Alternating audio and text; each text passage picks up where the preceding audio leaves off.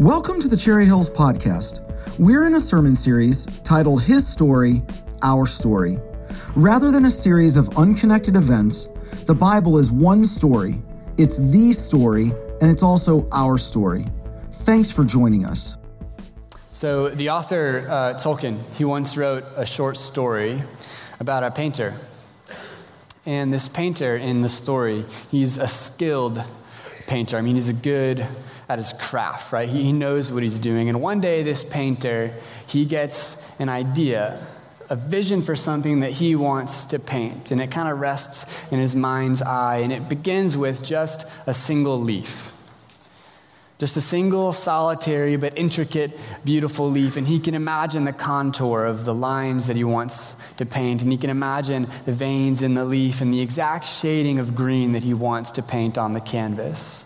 And that bursts a sort of spark of imagination for a thousand other leaves like it, all connected together, twig by twig and branch by branch, all sprawling arms out over this single, large, enormously round trunk. And this tree that he imagines is standing out in the middle of an open grassland. And out in the distance, there's a line of a forest, evergreens propping up from the grassland, and beyond those, there's these tall mountains springing up from behind the trees, and there's snow on the, the peaks of all the mountains, and a skyline above that lights up the whole thing. And he can just picture this in his mind. And so he sets about the work of painting this, and, he's captivated by this imagination. And so he sets out with the intensity that this is going to be his life's work. Like, this is going to be his, his masterpiece. He's going to give himself fully to this. He's going to dedicate himself to this work of art. It's going to be his masterpiece. But it doesn't take him long in setting out to do this painting until he encounters the frustrations and distractions and things that go along with work. Right? And so he, he sets out to do this, but he realizes that he still has to maintain the day to day stuff of life. He has to do chores and clean the house and eat and sleep. And not only that, but sometimes he's not quite sure of how he's supposed to go about his work. Exactly what kind of brush does he need to use to get the contour of the lines? And how does he need to mix the colors to get that shade of green that he wants? And so he stops and starts and he pauses and then he gets to work again. And not only that, but the sheer size and scope of the project, his life's work, weighs on him and slows him down. See, he doesn't want just a small painting. Think bigger than what you see on the stage here. He wants something enormous, so big, in fact, that he has to have a ladder propped up against the canvas. And he has to climb the top of that ladder just to reach the top half of this canvas. It's a big painting that he wants to turn into reality. And not only that, but another thing that tends to frustrate him and slow him down in his work is people.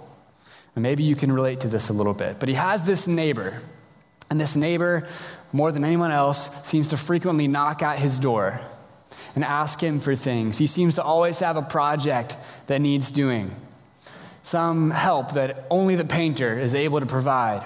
And so he constantly, in the moments of inspiration and energy and passion, he has to put down the brush and go and answer the door and have a conversation with his neighbor, help him out. And so it's stopping and starting. And not only that, but even there's messiness involved. He gets up on the ladder and his knee bumps a painting, or the, the paint over, and so it spills onto the ground, and he has to clean up a mess that he's made. And he experiences the mundane and the boring and the tiring and the frustration of work, even though it's his life's work and it's his passion. And as he ages, months go by, years go by, and he gets older and he's still working on this painting, and he comes to realize that his time on earth is short. And one day it does indeed happen that death comes, and death knocks at his front door. And the painter goes to the door to see who it is, and he opens it up and he greets death.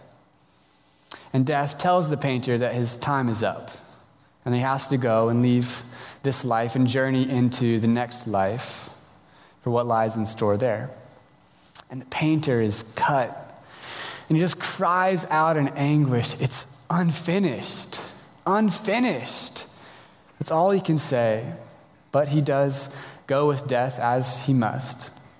And some time passes by, and somebody else comes to purchase the home that he had been painting in. And this new resident moves in, and they uncover the painting in the middle of the study where he'd been working on it. And they find this canvas, but they don't find a beautiful landscape painting filled out to all the corners and edges of the painting. In fact, most of it's just still blank canvas. What they do find is just a single, solitary, but beautiful leaf. Something that clearly a person of skill and passion had worked on, but hadn't quite gotten very far. And so they estimate in their mind that it might be of some value, perhaps, a modest appraisal, and they give it to a local art gallery. And this art gallery, this museum, they don't really know what to do with this unfinished painting, and so they put it in a corner much too small to actually house this canvas where not many people will go by and look at it. And not only that, but because it hadn't been named yet, they name it according to what they see on the canvas. And so this masterpiece landscape, landscape of a, a skilled painter is given just the name Leaf. Now, I tell you that story because most of us will devote our lives to some vocation, some calling, some life's work, something that we're engaged in, that we're giving ourselves fully towards, that we're devoting ourselves and expending our energy and trying to turn our ambition and our imagination into reality. We want to establish the work of our hands. We want something to come and be fruitful from what we're engaging in in life. And yet we experience, like the painter, that in our lives, maybe we're only able to accomplish a leaf or two of our grand vision. We experience in the day to day the mundane, we experience mediocrity, frustration in work. Maybe you go into law, and as a lawyer, you have this ambition, this imagination that you're going to set out to change the world and you're going to bring about a just society where there's, there's right practice and there's good laws that help and benefit people, especially the broken and the vulnerable. And you want to see equity and fairness and people experience flourishing. But like all of us, maybe after some time down the road, you encounter the annoying people who keep coming and knocking on your door in your office. Or maybe you experience a whole lot of paperwork that feels like mediocrity. And maybe you encounter conflict with other people, your bosses and your peers. And maybe you go home and the work doesn't seem to end and you grow tired of this work. And even your life's calling, or even the thing you're passionate about, or what you're trying to give yourself towards, is frustrated, maybe even futile. That's something of what the painter experiences, and I think it's something of what we experience too. And so maybe you wonder is my life really all that significant? Is what I'm giving myself wholly towards really something of substance that will last, that matters, that means something? Or am I just laboring in vain? So, in the middle of that question, I think it would be good for us to proclaim some good news together this morning. Paul writes in 1 Corinthians 15 58 some good news that I want us to say out loud together. It's printed on your notes. So, if you would, would you read aloud these words together with me, the good news that Paul proclaims? Therefore, my dear brothers and sisters, stand firm. Let nothing move you. Always give yourselves fully to the work of the Lord because you know that your labor in the Lord is not in vain. This morning, we, the church, we stand in the reality that in Christ, our labor is not in vain. That God is at work in the world, in our lives, uniting our story with His story, rejoining the two, and giving meaning and substance to our life's work to our calling, to our passion, to our dreams, to the things that we're devoting and giving ourselves to. And so, because that's true and our labor is not in vain, God is issuing us a call. Put your hands to the plow. Cultivate. Join his work. Partake in his story. That's what we've been talking about for the past 12 weeks in this series. We've gone from Genesis, we've walked all the way through Revelation. And we've looked at God's story in the world, what God's been up to, the work that God's been doing, moving throughout history. And yet we've also said all along this isn't just God's story, it's our story. It's the human story. It's my story and it's your story. And so, because it's God's and our story, it's a story about vocation. So, maybe uh, here this morning, you're just wondering right off the bat, like, what even is vocation? So, what I want to do this morning is is talk about what vocation is and what that means for God's calling on our lives. A guy named Steven Garber has um, spent a lot of his career talking about vocation. I find his description of vocation really helpful and enlightening. This is what he has to say The word vocation is a rich one, having to address the wholeness of life, the range of relationships and responsibilities. Work, yes, but also families and neighbors and citizenship, locally and globally. All of this and more is seen as vocation, that to which I am called as a human being, living my life before the face of God. It is never the same word as occupation, just as calling is never the same word as career. Sometimes, by grace, the words and the realities they represent do overlap, even significantly. Sometimes, in the incompleteness of life in a fallen world, there is not much overlap at all. So, I want to summarize this for you. And if you're following in your notes, I've said it this way that vocation means calling. It means calling, but it also means a host of other things work and purpose, mission, responsibility. Everything that we put our hands to in life, that we devote and give ourselves to as, as our work and our labor.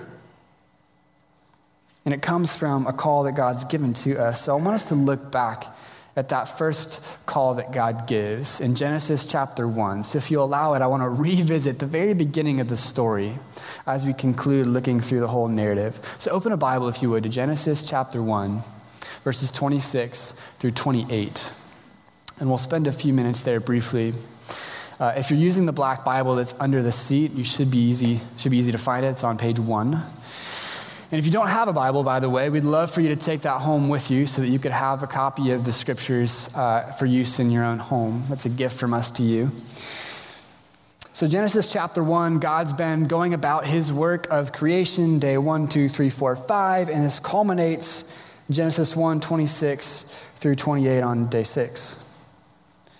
Then God said, Let us make mankind in our image in our likeness, so that they may rule over the fish in the sea and the birds in the sky, over the livestock and all the wild animals, and over all the creatures that move along the ground. So God created mankind in his own image. In the image of God, he created them. Male and female, he created them. God blessed them and said to them, Be fruitful and increase in number, fill the earth and subdue it. Rule over the fish in the sea, the birds in the sky, and over every living creature that moves along the ground. And Genesis 2:15 is kind of a reflection on this same moment. In Genesis 2:15 it says that God took the man and he put him in the garden to work it and to take care of it, to cultivate it and to look after it.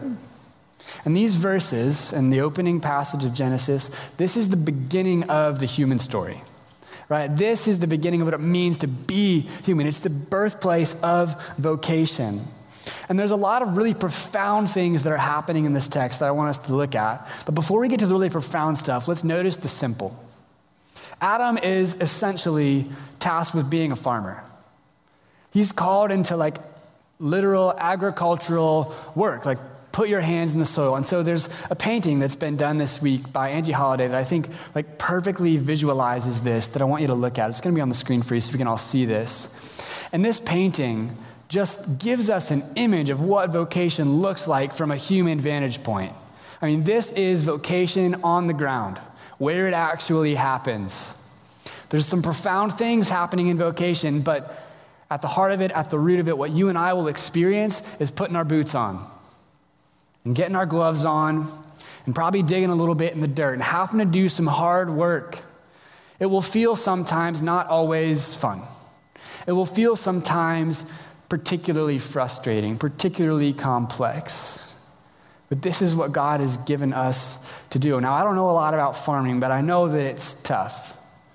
And I'm sure that most of the jobs that you all have, and even if you're retired or you're not working right now, you have a life's work, something that you're engaged in in the day to day, and it may feel a lot like this.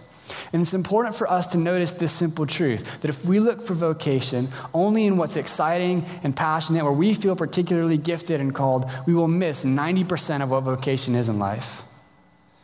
Vocation is often found and missed in the mundane, and in the ordinary, and in the day to day, not in the fireworks and the spectacular moments of life. So I love Angie's painting for that reason. And yet, there are some really profound things going on in this text that I want us to begin to notice.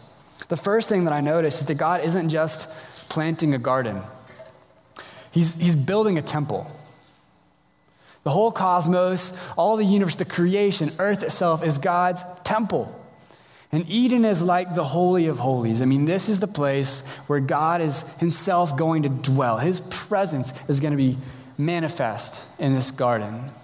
And like all temples of the ancient world, it needs an icon, it needs a figure that will represent the God who uh, owns that temple.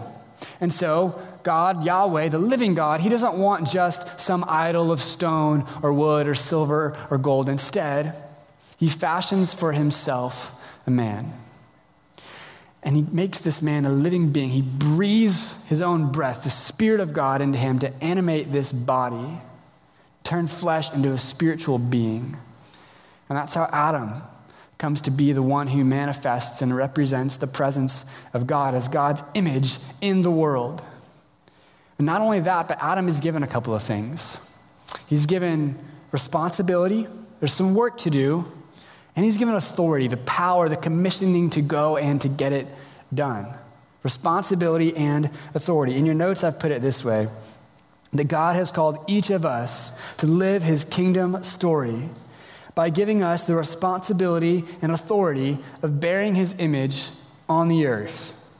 That's originally what Adam is tasked with doing, and Eve likewise. Adam's told essentially, put your hand to the plow.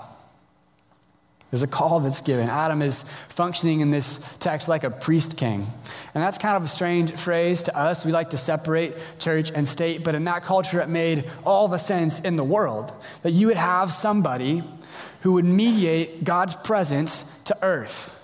And that this somebody, this priest king, would have spiritual, that's the priest part of the word, and cultural work to do. That's the king part of the word. And that this spiritual and this cultural work would overlap.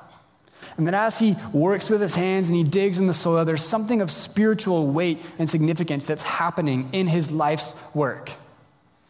God has imbued that, that labor, with substance and with meaning, something that will last and be fruitful and multiply. And so we asked Adam essentially to extend the boundaries of Eden, push back the hedges on this garden, and make it cover the entire planet. Co create with me. Join me in my work. Put your hand to the plow, Adam. You could think of a priest king um, kind of this way, like a, like a pastor politician, maybe. And again, I know that sounds like a weird, weird phrase to us, but it just means there's spiritual and there's cultural work for all of us to be engaged in in life. Now, I'm guessing that some of you vote, and all of us have people who are in offices of, of power above us. And those people who are elected into offices, they hold authority and responsibility, and they're given a work to do for the good, for the flourishing of society. This is not unlike Adam.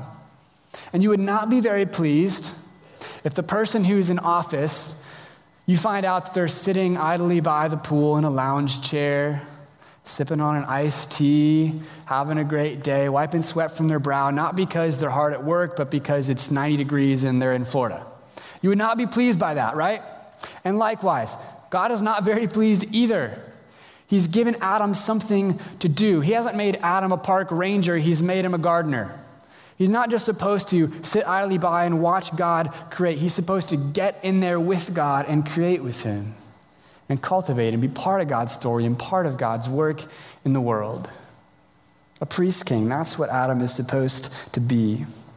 Now, if you're tracking with me up to this point, then I would assume that you're also tracking with the experience of futility and frustration that that idealized version of what work and calling and life story is supposed to look like isn't reality for any of us.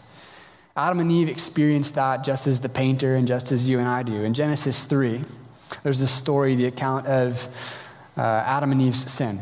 They succumb to the power of sin in their life. And the original sin, I think you could put it this way that it's trying to pursue your vocation apart from God's vocation. What Adam and Eve essentially try to do is to live their own story. Like they're going to be the author and the main character of their story. They're not willing to, to be a side character in God's narrative. They're going to write their own story and live it the way that they want. You and I do this when we say to God implicitly, I don't want to give you my time, my money, my relationships, my responsibilities, my work as a part of your kingdom story. I'm going to live the way that I want with those things. I'm going to write my own story and live into it. That's essentially what Adam and Eve are doing. And because of that, they experience a curse. In your notes, I've said that our story diverts from God's story. And the work of writing our own story is futile. My work doesn't become vocation until it becomes a response to the voice of God. There's no calling without the call. There's no meaningful, substantial labor in life that isn't first a response to the work that God is already doing. If we want our work and our stories to matter, we line up with the author. We line up with the original worker, the one who issues the call of God. Now, here's something that this, this means for our lives. And this is in your notes as well, but um, my work doesn't stop and start at 9 to 5 on a weekday. Like, that may be a part of how I join with God in the world, but my vocation isn't limited to my day job. In, in your notes, I said that my vocation includes, but it's not limited to my day job. My work between those hours is a part of what God wants to do in the world, but it's not the whole thing. God wants 9 to 5, but He also wants 7 p.m. He wants your bedtime routine. He wants 6 a.m., your wake up routine. He wants your dinner table time. He wants your free time. God desires that all of life would be integrated together and submitted and surrendered to His work in the world. And because Adam and Eve missed that, they experience and they launch us into futility. But right at the point, where Adam and Eve are missing it, and their story is diverting into futility. God is at work writing a story that's been written before the ages. Paul writes about this. He says the mystery of the gospel is hidden before the ages and it's unfolding before us. God's been sowing the seeds of a story that was in existence long before Adam ever stepped foot in Eden. And so, what God does is he calls a man named Abraham and from Abraham, he raises up a whole nation of people, the people of Israel. He raises up more gardeners. He raises up stone cutters and leather workers and tent makers, artists and musicians, prophets, shepherds, kings, judges. He raises up these people and he gives them the commissioning to be his image bearers, to live out the vocation that Adam was intended to live. But neither Adam nor Israel could fully live out the vocation, but God knows this. And all along, the story is moving towards a person who will unite fully and finally the human story with God's story, who will take the work of man and the work of God and embody both perfectly in harmony together. And Jesus does this. He actually reflects a little bit on his work. In the Gospel of John, uh, chapter 17, verses 1 through 4, I want us to look and see what Jesus has to say about his own work. It's insightful for us of what Jesus thinks about vocation. So in John 17, it says that after Jesus said this, he looked toward heaven and he prayed. He said, Father, the hour has come. Glorify your Son, that your Son may glorify you. Notice, he's concerned with God's story. He continues, For you granted him authority over all people. Do you hear authority there? That he might give eternal life to all those whom you have given him. That sounds like responsibility. Verse 3 Now this is eternal life, that they know you, the only true God, and Jesus Christ, whom you have sent. Do you see? He's mediating the presence and the reign and the rule of God to humanity. And he says in verse 4 I have brought you glory on earth by finishing the work that you gave me to do. That's vocation. Jesus, for 33 years, not just three, mind you, set to his set his whole life in the trajectory of God's will and God's work, right? Jesus was doing the will of God when he was a carpenter and when he was on the cross. He gave his whole self all the time to the work of God in the world. This is a beautiful narrative that God has written. I've said it this way in your notes that God the Father is the one who calls, and in Christ, God Himself became the recipient of the call. He's the one who's issuing it, He's the one who's responding to it. Adam couldn't do it, Israel couldn't do it, Jesus does it. He's the true and the better Adam, the true and the better Israel. He's the one who embodies vocation. He unites together these stories that were diverted and futile, and he brings back the hope and the possibility that our story can be immersed in God's story and have meaning and substance and last. That the labor in vain that we experience from Genesis 3 onward doesn't have to be the end of the story, that we can labor in fruitfulness and in meaning and substance. But I'm mindful, especially today on Palm Sunday, that even in the midst of Jesus working this way in unison with God, uniting the stories together, that we're missing it, just like the people on Palm Sunday missed it. So, as Jenny mentioned, right, Jesus, he rides the donkey into Jerusalem for the last week of his life. And he knows what's coming ahead of him. And the people, this crowd around him, they welcome him into Jerusalem, ready to crown him as king. And they've been waiting for this moment. And so they throw down the palm branches and they throw down their coats and they cry out, Hosanna to the Son of David. Blessed is he who comes in the name of the Lord. Like they're ready to make him king.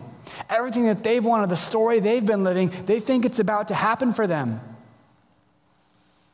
And Jesus is living a different story than the one they realize. And they're in his story, and not theirs. But they don't know that. And if you would have asked a bystander, I think, someone in the crowd that day, hey, tell me the story. What's unfolding here? Help me understand. They might have told you something along the lines of, well, our nation, Israel, our people, we've, we've been oppressed for generation after generation. We've been in bondage. And so we need a, a new exodus, a liberation. So Jesus, he's going to be our king. We're going to make him our king. And what he's going to do, he's going to cleanse the temple. And he's going to cleanse our whole nation and rid us of these Romans. And there's going to be an uprising. A revolution is about to begin where the power of Rome is going to be overthrown and undone. So you better get ready. Grab a sword, strap it to your side, hide it under your cloak, because at any moment now it could happen. And we'll have to take up arms to fight for the revolution when Jesus becomes king. And Jesus would become king, not in the way they thought. Jesus was living a little bit of a different story, and if we would have asked him, he might have narrated it a little bit differently. See, Jesus would cleanse the temple, but not of the Romans and the Gentiles. And Jesus would begin an uprising, a revolt, a revolution, but not against the power of Rome, against the power of sin and death. And Jesus wouldn't be calling his people to take up arms. He'd be calling them to beat those swords into plowshares. There's a new work to do. He's renewing the call of vocation in his own life. He embodies it and invites us into it. Come and live my story. Put your hands to the plow. That's what Jesus is doing in all of his life, responding to the Spirit and to the Father, walking in step with what God is doing in the world. And I'm mindful as I consider Palm Sunday that very often I am the crowd. I'm the one who misses what God's up to in the world.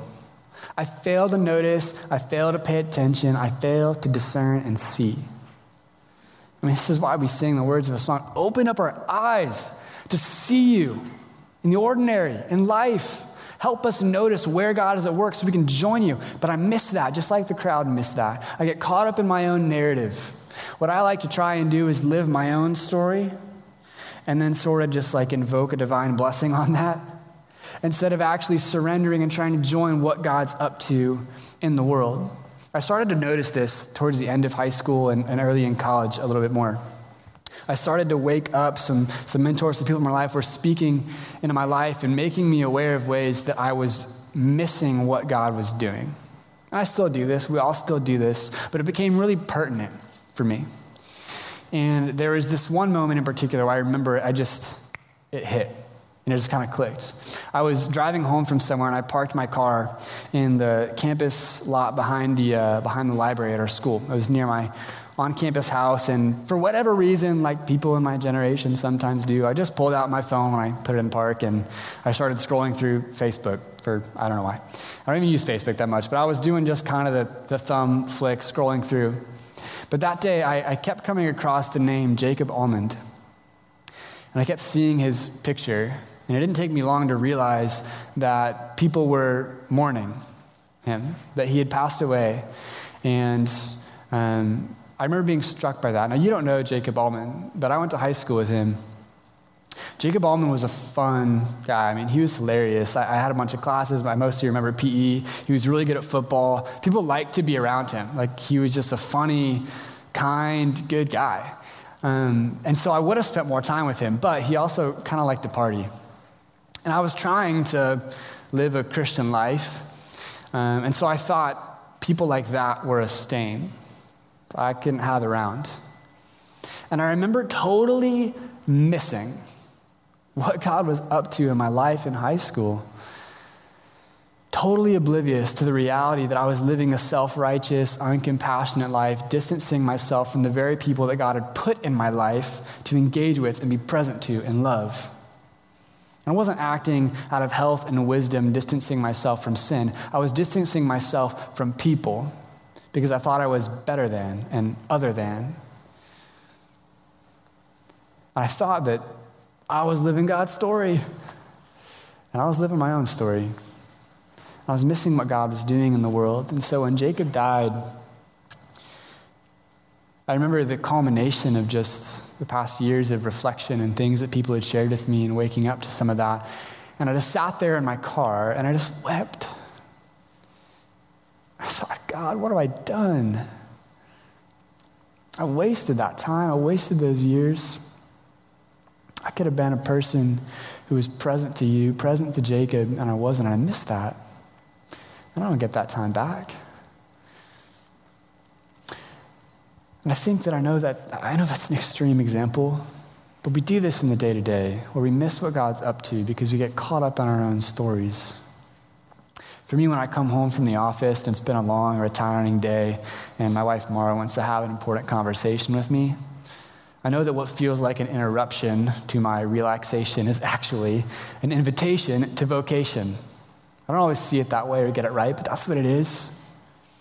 And when I encounter people who have questions, who hurt, who long for kindness, I encounter vocation. You do too. There's work to do there. When I suffer and experience loss, I remember that discomfort is often just the mask of vocation. All these things are opportunities, moments for us to engage with what God's doing in the world. Again, Steven Garber, I think what he says is helpful here. He said that all day, every day, there are both wounds and wonders at the very heart of life if we have eyes to see. And seeing, learning to know, to pay attention, is where vocations begin. This is precisely the redemption that Jesus offers us.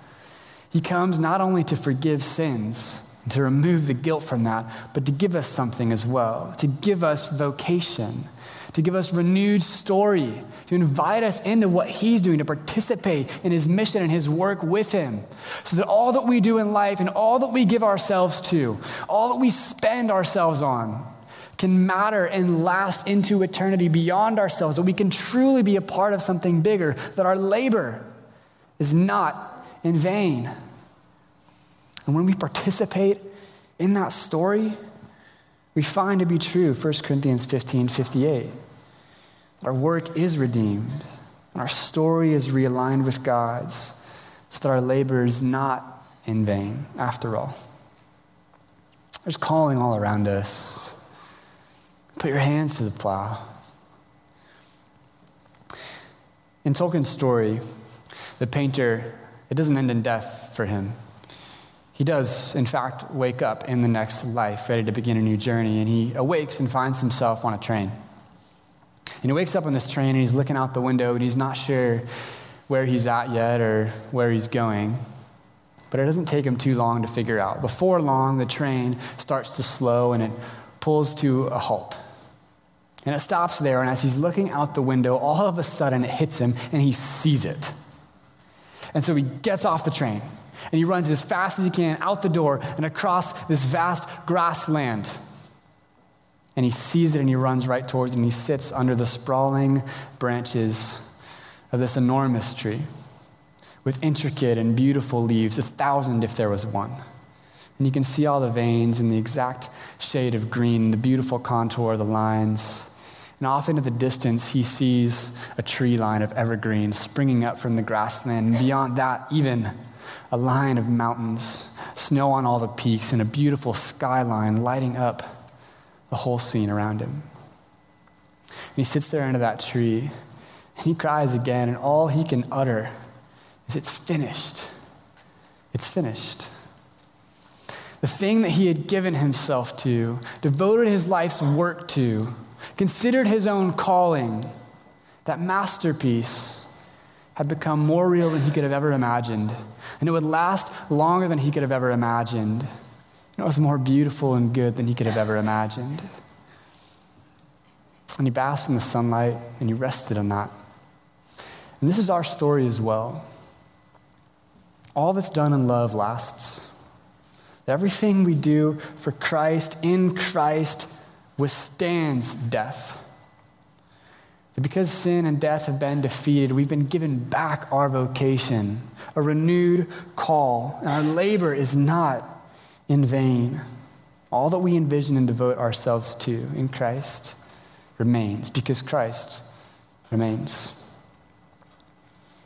In Revelation 5 9 through 10, it poetically encapsulates this very idea that our labor is not in vain, that our work, our vocation continues on. The Revelator writes it this way 5 verse 9. And they, the creatures and the elders, they sang a new song, saying, You, Jesus, the Lamb, are worthy to take the scroll and to open its seals, because you were slain, and with your blood you purchased for God persons from every tribe and language and people and nation. And you have made them to be a kingdom and priests to serve our God, and they will reign on the earth. Do you hear the echoes of Eden in that? So, friends, because our labor is not in vain, because our stories have meaning in light of God's story, because our work matters when it's surrendered to God's work in the world. Put your hand to the plow. If you come to church on a Sunday, but you've never discipled someone, here's an invitation. Put your hand to the plow. If you've given your money to missions overseas, that's awesome. But have you invited a neighbor to your dinner table for a meal? Here's an invitation. Put your hand to the plow. Have you entrusted us, the church, to raise up your kids and to disciple them? That's awesome. Come alongside. Raise up followers of Jesus in your home. Put your hand to the plow. So I want to leave you with just two questions. And We're going to have a couple of minutes just to reflect on these together before we conclude in singing. the first question is this Where in my life do I abdicate my responsibility as an image bearer, turning toward passivity? So when you take stock of your life and the story that you're living and the work that you're giving yourself to, what do you notice? What surfaces for you? What do you see? Are there any areas where, for fear or apathy or comfort, you shrink back from the story of God and you get caught up in your own narrative? Maybe you just fail to notice. Would you reflect on that? And the second question where is God calling me to put my hand to the plow? Where is there work to be done? Not something we're inventing for ourselves, but something, some work that God's already doing before we ever even got there that He wants us to step into with Him. Do you notice that at all? Is it with your neighbor? Is it with your kids? Is it with a friend? Is it with a coworker? Is it around your dinner table? It is in your morning routine. Where's God at work in a way that you can step into that with Him? So, as we uh, reflect for a few minutes, I just ask that you consider these things and take a posture of humility and mindfulness and prayer and stillness to consider what God would be speaking to you in the story of your life. And where is the vocation that He extends to you and invites you to step into? We'll take a few minutes before we sing. Thanks for joining us today. If you would like more information or to stay connected to Cherry Hills Church, please visit our website at cherryhillsfamily.org or follow us on Facebook.